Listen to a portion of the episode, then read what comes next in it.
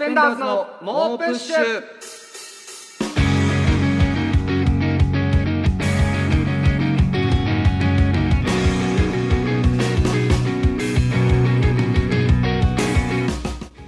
どうもサスペンダーズのメガネの方伊藤孝之です。坊主の方古川翔吾です。はい、ということでサスペンダーズの猛プッシュ、はい、レギュラー放送第4回目始まりましたけども、そうですね、今日の収録場所はですね、はい、北千住の、シーウェーブスタジオということですけども、はい、2回目ですね、このスタジオはどうでしょうか。あ、だからまあ、うん、そのやっぱり慣れてない状況であるんで、ポテンシャルに関しては、うん、その下がる可能性は常にあると思ってほしいですね。なんかそこは常にあるよ。ずっと下がってない？猛プッシュ。かっこ仮の3回目ぐらいまでしか、まあそうはね、俺の部屋でやってたっていうのがあって、そこからちょっと渡り鳥みたいな感じで収録場所を転々としてて、まあ恵子さん家とかで撮ってるんで、スタジオの時はもうパフォーマンス落ちてるってことでしょ？いや、落ちてるというより、その落ちる可能性が常にあるっていう状態。可能性、あ、だから落ちない可能性もあるのね。瀬戸際で、ギリギリのとこで戦ってる状態。まあ落ちなければいいからね、それはね。まあね、ただその常にあるっていうことは認識をしてほしい。はいはいはい。まあ落とさないでやってください。この北千住の CF スタジオが来るのが2回目ってことなんですけど、その毎回その前回も今回も、スタジオ入らせてもらった時に、前にそのラジオを収録してる岸高野さんがいらっしゃるっていうことで、岸高野さんが僕らの前の時間で CF のスタジオで収録してる。で2回ともきっこ縛りされた状態の高野さんが。はいはい、お疲れ様です。あ、この後さみたいな、この前さみたいな、引っ越し割りの状態でね。あれはどういうことなんですか？聞けよお前、バナテンを。あ、岸高さんのラジオね、岸高野のバナナの天ぷら聞けよ。いや、まあ聞きたいのはさ、やまやまなんだけど、もちろん僕も岸高野さん尊敬してますし、いや、それは事務所の先輩で一番仲良くしてる。まあでも一回もう、その僕このラジオの中でも結構岸高野さんのラジオ1ミリも聞かないキャラみたいになってるわけじゃないですか。いや、別になってないよ。だからちょっと そのキャラをブレさせたくないっていうのがあって。いや、多分人気キャラじゃないよ、別に。本当に1ミリも聞いてないっていう、ただ聞いてない失礼なやつってだけ、全然キャラとかじゃなくて。まあちょっと聞きたいのはやめられないんだけど、その中で、その高野さんがマイクに近づきすぎて、大きい声出すから声が割れちゃうみたいな、だからどうしようかって岸さんが考えて、なんか岸さんがなんでできるかわかんないけど、椅子に亀甲縛りをするっていうのをやってんだよ、高野さんね。ああ、やっ、そうそう、だからまあ毎回入ったら高野さんが亀甲縛りされてて、なんか自分でほどいて、縄自分で片付けて、なんか「まあ飯でも今度だ」って言ってくることにはなってる。それはなるほどね。これ、それ何が一番怖いかって、やっぱ岸さんが亀甲縛りできるってことだよね。できるっていうね。で、今日に至ってはなんかわかんないけど、これなんかいるとか言って縄渡されて、余った縄みたいな。あれはどういうことなんだろうね。あ、縄じゃもう今後縄でも使うでしょ、必要でしょ、縛るとしたら。使うんだろうけど、なんか違う縄出してきて、井戸これなんか使うならみたいな。いや、俺らも古川を縛ってさ、やんなきゃいけなくなっちゃう、それ。なるほどね。わけわかんないです。確かに。そう、メールがね、一通届いてまして、ラジオネームリンダさん、みんなアナルが好きで可愛い、実体験の人もいるのかな。アナルって真っ暗で宇宙だもんね。今週も面白かったです。読むな、こんなメールお前。ありがとうございます、リンダさん。これちょっとやっぱりアナルっていうのは、このコーナーでおっちょこでおちゃんっていうコーナーで結構アナルシリーズみたいなのが確立されつつあるんですけれども、それをやっぱ可愛いって言ってくださってるんで、ちょっとまリンダさん結構文面から察するに女性リスナーなのかなっていうのも感じられるんですけど、やっぱりその若い女子向けのラジオということで、その何恥じない、無理だよ、それはもう無理。やっぱそのアナルとか言って。いやでもアナルが可愛いって言ってくれてますからね。アナル可愛いって言ってくれてるから、可愛くねえだろお前。やっぱその令和のポップカルチャーを背負っていくにあたって、そんなカルチャーないだろ。アナルというカルチャーカルチャーというアナルというカルチャーってカルチャーというアナルみたいなそのいやカルチャーラジオみたいなの言ってたけどいやアナルはカルチャーじゃないですよ。あれなんです、肛門だからねまあね、こんなメールも届いてますけれども送らないでいいです、はい、こういうのはね。でこれその台本が作ってくれてるじゃないですか、うん、その作家の永原ちゃんが、放送作家の永原さんが台本作ってくれてて、男性作家なんですけれども、うん、そのトーク案みたいなのをバーッと箇条書きにしてくれてたりするんです。そうですね、ありがたいことに、はい、その中に一つ、うん、先週の帰り道の話っていうトピックが一個あって、これ僕何のことか分かんなかったんですよその箇条書きで、うん、キャラ立ちミュージアムとかライラックブルーとか、その YouTube 登録者1000人達成みたい な、うん、なんか今週あったことみたいなのね、いろいろ箇条書きで書いてくれてて、先週の帰り道の話っていうのがあってこれよくよく聞いたら、うん、その先週その北千住の C ウェーブで、うん、収録した後、サスペンダーズと永原ちゃんの3人で、帰ってたじゃないですか、ね、うん、その時にその僕が永原ちゃんにあれ一人暮らしでしたっけ、うん、みたいに、聞いて、まあ、何気ない雑談の流れでね、そしたら永原ちゃんが彼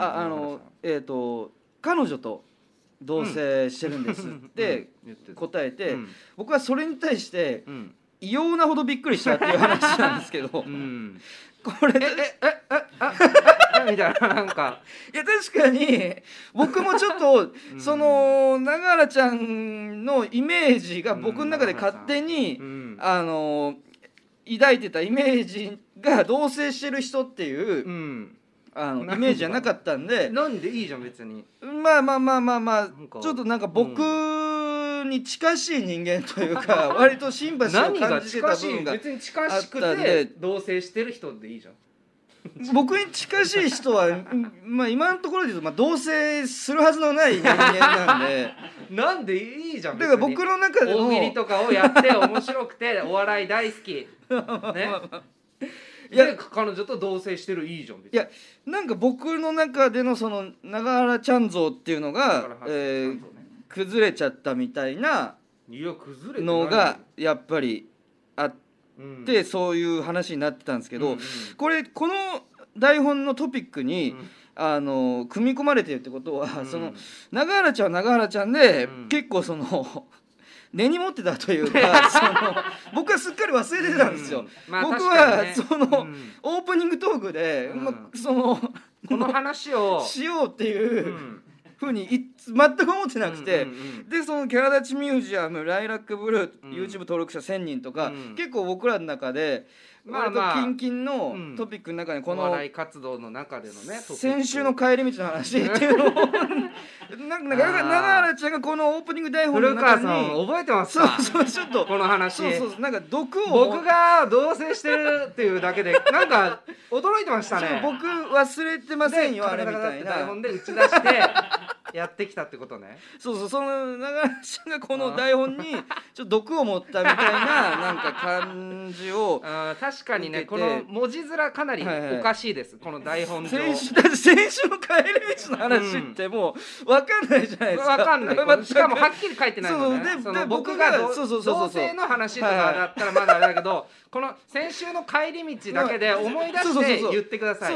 でもしくは僕があれこれ何ですかって聞くのに対して、あれ忘れたんですかあの時のみたいな僕をぶっ刺すための箇条書きのトピックだった可能性は、ピリピリした収録現場にはなってるね今ね。そうですね。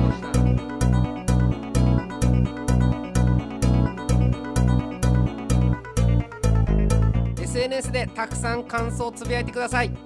ハッシュタグはすべてカタカナでもうプッシュでお願いいたします。全部見ます。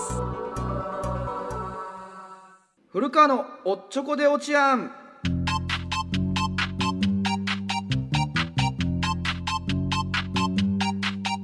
あーやべえ、〇〇なのに〇〇しちゃったといった古川のおっちょこゼリフを送ってもらい、今後のコント作成に役立てるコーナーです。今週もたくさん届いているので早速紹介していきましょう。ラジオネームオレスナさん。あーやべえ、みんなでカキ食べ放題に来てみんな当たったのに俺だけ元気で気まずいはいはいはいはい。でこれはね、実際、はい、僕たちのネタの案として、うん、ほぼこれが出て案というか、うん、もうちょっとなんなら書いてみて、うん、難しいなぐらいのとこまでいってたね、これは。うん、なんか給食とかで、うん、給食か、まあ、大学のサークル合宿とかなんかそういうので食中毒になって、うん、僕だけ一人だけ当たってないみたいな、うん、だからもうほぼ、うん、サスペンダーズになっちゃってるなっちゃってるねこれは。これでも、うん、このネタを今後僕らが実際にやってたとしたら、うんうん、もしかしたらやるかもしれない。でも俺砂さん、これはでも僕たちが自力でたどり着けたっていうことはまあ、もちろんありがたいですけど、うん、それこそキングオブコントとかでやった時に俺砂さんはあ、これ俺が考えたやつだなとは言わないでほしい、ね、思わないでほしいこ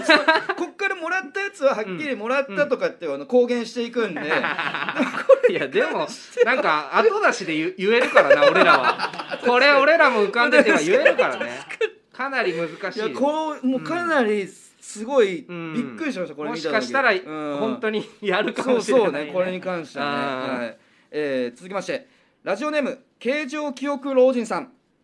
あーやべえ、結婚の挨拶で彼女の両親に娘さんをくださいと言おうとしたら間違えて娘さんクソダサいってディスっちゃったあーまあ緊張でこっから取り返すのはかなり厳しいでしょ。これは難しいね。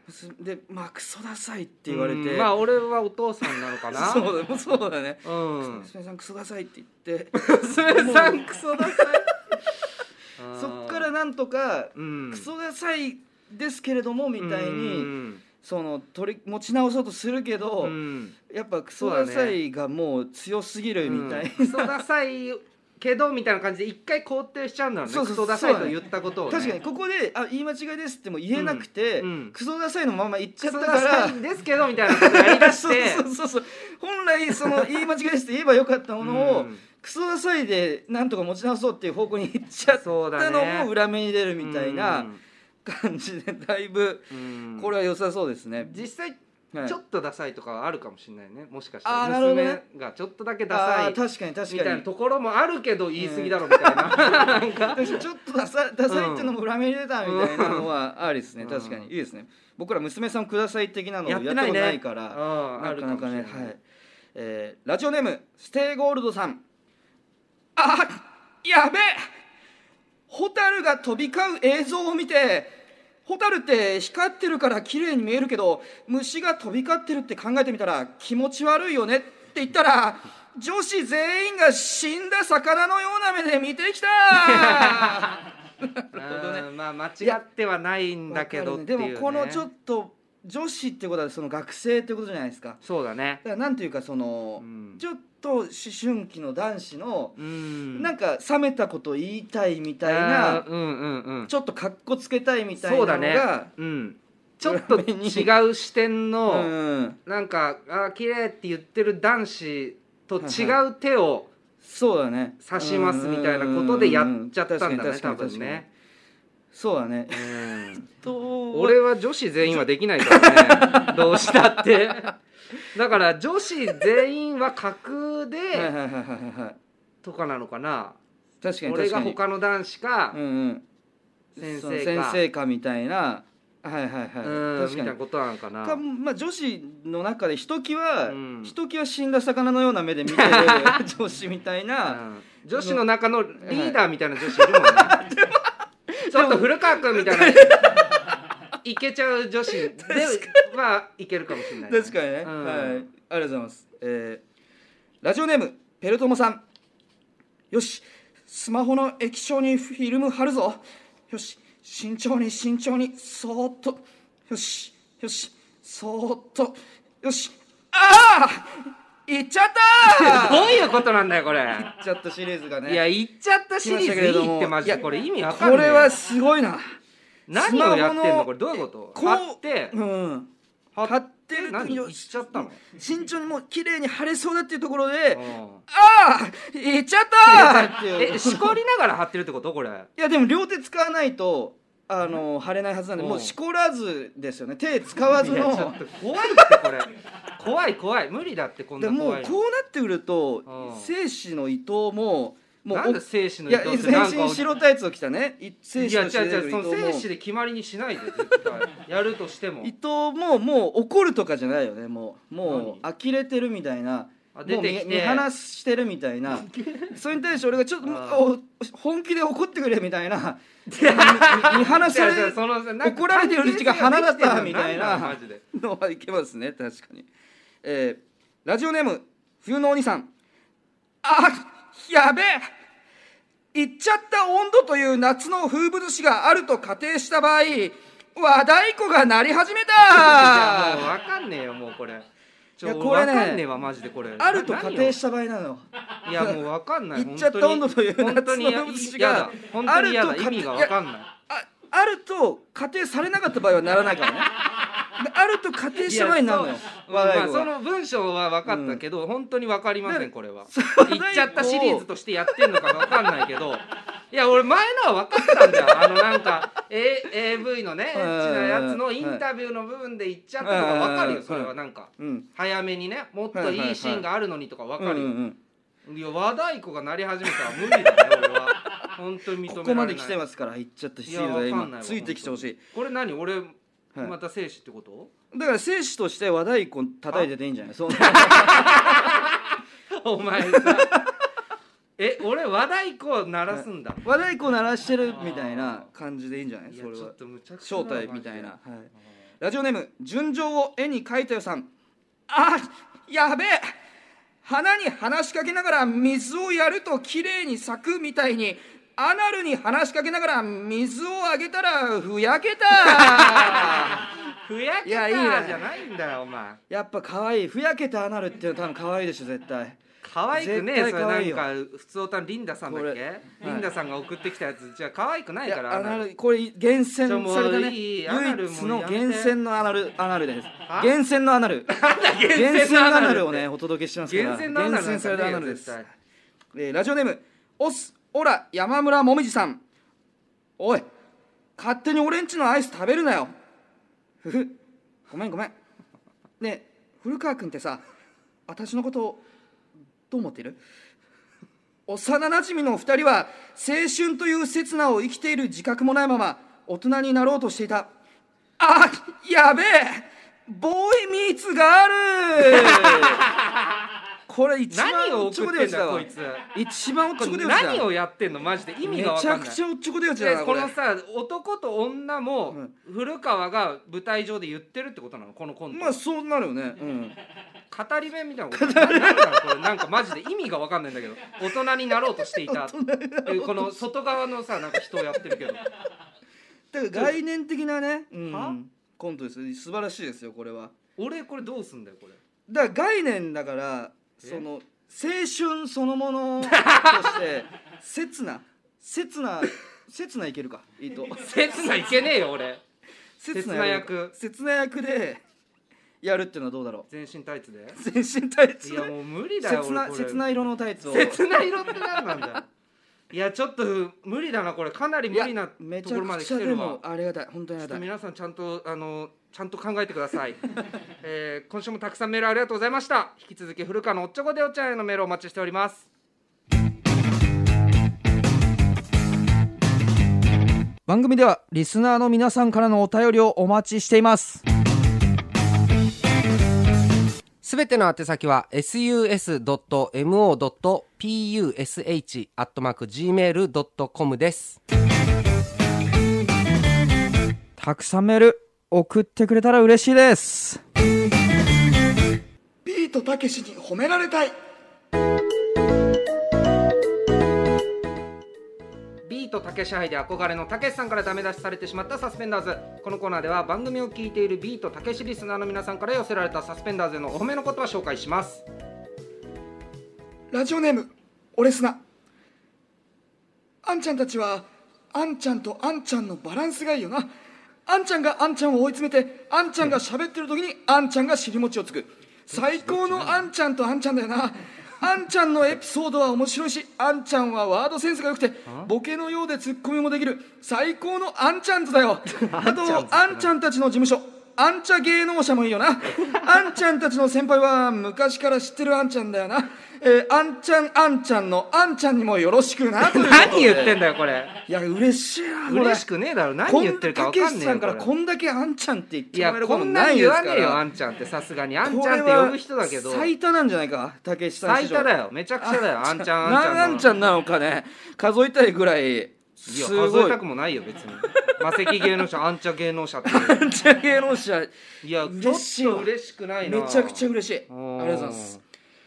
ラジオネーム手紙を食う猿。では今日は皆さんに殺し合いをしてもらいます。ギャーギャー騒ぶくらバカ野郎。今からルールを説明するからよく聞いとくように。もういいよ。まずスプーンに映った小栗旬を、物理的にここに出現させてください。その出現した物体をここではリズムと呼びます。リズムは口が聞けません。リズムはザオラルが成功する確率と同じ確率で左に曲がります。リズムは咀嚼音が鐘です。リズムは掃除の時間にほうきでブーメランスネークをします。リズムは川です。リズムは未来です。リズムは安心です。リズムが転校するたびに皆さんは3ネスを得ます。3ネスはスマブラのネスの帽子が3つ描かれた卵のことです。割るとリズムが生まれます。リズムが生まれたら粉にキスしてごめんなさいと言いながら私のチンポを見てください。私のチンポを見ている時間、それが焦点です。以上がルールですが、サスペンダーズは面白いので全部無視して星野亜紀の文字を入れ替えて素敵な文章を考えてください。スタート。怖えんだよこのメール。怖い怖い。いや僕も手紙を食う猿のいやこのメールは怖い。こんな素晴らしいね。いやもうなんか褒められてねえとかじゃない。怖い。ただ意味がわからん。3ネスを得ますからね。3ネスを得ますもう分かんないし僕らがやるべきことは星野亜紀の文字を入れ替えて素敵な文章を考えるってことです。いや無理だろ5文字入れ替えてっていうのは。じゃあマジで怖い本当になんか分からない本当に分からない。いや嬉しいめちゃくちゃ嬉しいな。でもなんかこれ分かんないたけしさんにねこうやって言ってもらえてるってことですからいや嬉しくない嬉しくない嬉しくない僕らがリズムでは良くない言葉しか浮かんでないやめてください。いやあれやだですね。いやもういいわ。手紙を食う猿のコーナーだもん。だってこれなんかもう怖いもん。俺もビートたけしに褒められたいのコーナーなんかこれドキドキすんだよ。なんかいや嬉しいです。これは嬉しいです。いや嬉しくないやだ。ありがとうございます。ラジオネームブラザーフットオブスティール。もういいわこれもう。いやーおいらもベストファーザー賞とか受賞してみたいよね。それでは行ってみましょう。こんなベストファーザーは嫌だ。サスペンダーズベストファーザーなのにカツラだ。これは嫌ですね。受賞したらマイクを握って18番のサソリ座の女を披露しちゃったりしてね、フジテレビの特ダネの記者から座右の銘を聞かれたら可愛い子には旅サラダをさせるなんて答えてきましちゃって特に深い意味はないけどいい加減にしろバカ野郎。お前だいい加減にしろは。いやー嬉しいです。何が嬉しいんだよこれ。もうこの子は本当怖いわ。いやすごいよ。嫌だこれ。いやでも俺自身やっぱり、これはもう全力で読むために鍛えなきゃいけない。これは。は？何の話してるんだよ。そのもう全身全霊で、その皆さんの長いんだよこれなんか長すぎる。いや嬉しいですね。やめようもうこれなんかおかしいよこれ。この子はおかしい。僕本当読むことに夢中で内容に関してはあまりいやなんかもっと昔は1通目2通目はちょっと嬉しいこと言ってたもん。いやでも嬉しさはなんか今週なんかダメだねかなり。いやありがたいですねこんだけ届いて。ありがたくないな、引き続きビートたけしリスナーの皆さんからのメールお待ちしております。ビートたけしに褒められたいのコーナーまでどしどし送れこの野郎。はいということでそろそろお時間ですが今回いかがでしたでしょうか。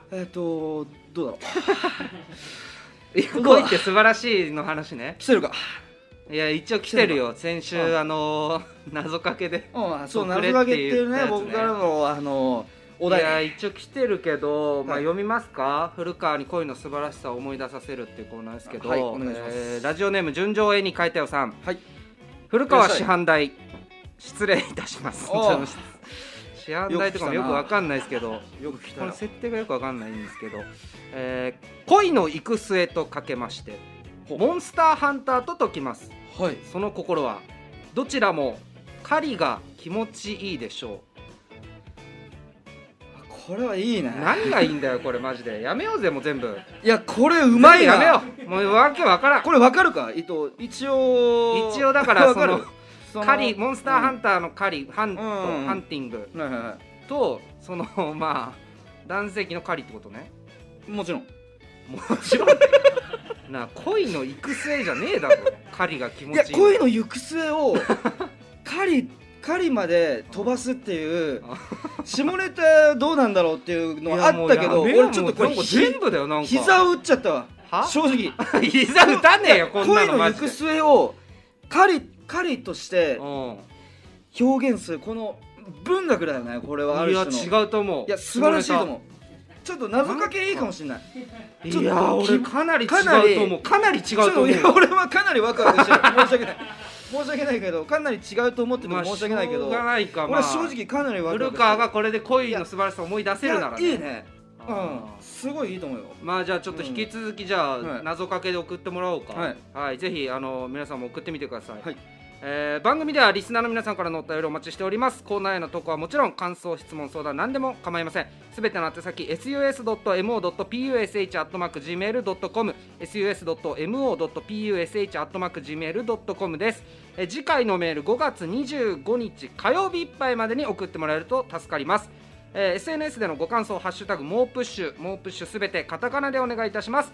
この放送のアーカイブポッドキャストや Spotify で金曜20時に配信されるのでそちらもチェックお願いいたします。明日のこの時間岸高野のバナナの天ぷらです。それではまた聞いてください。サスペンダーズの伊藤孝之と古川翔吾でした。さよなら。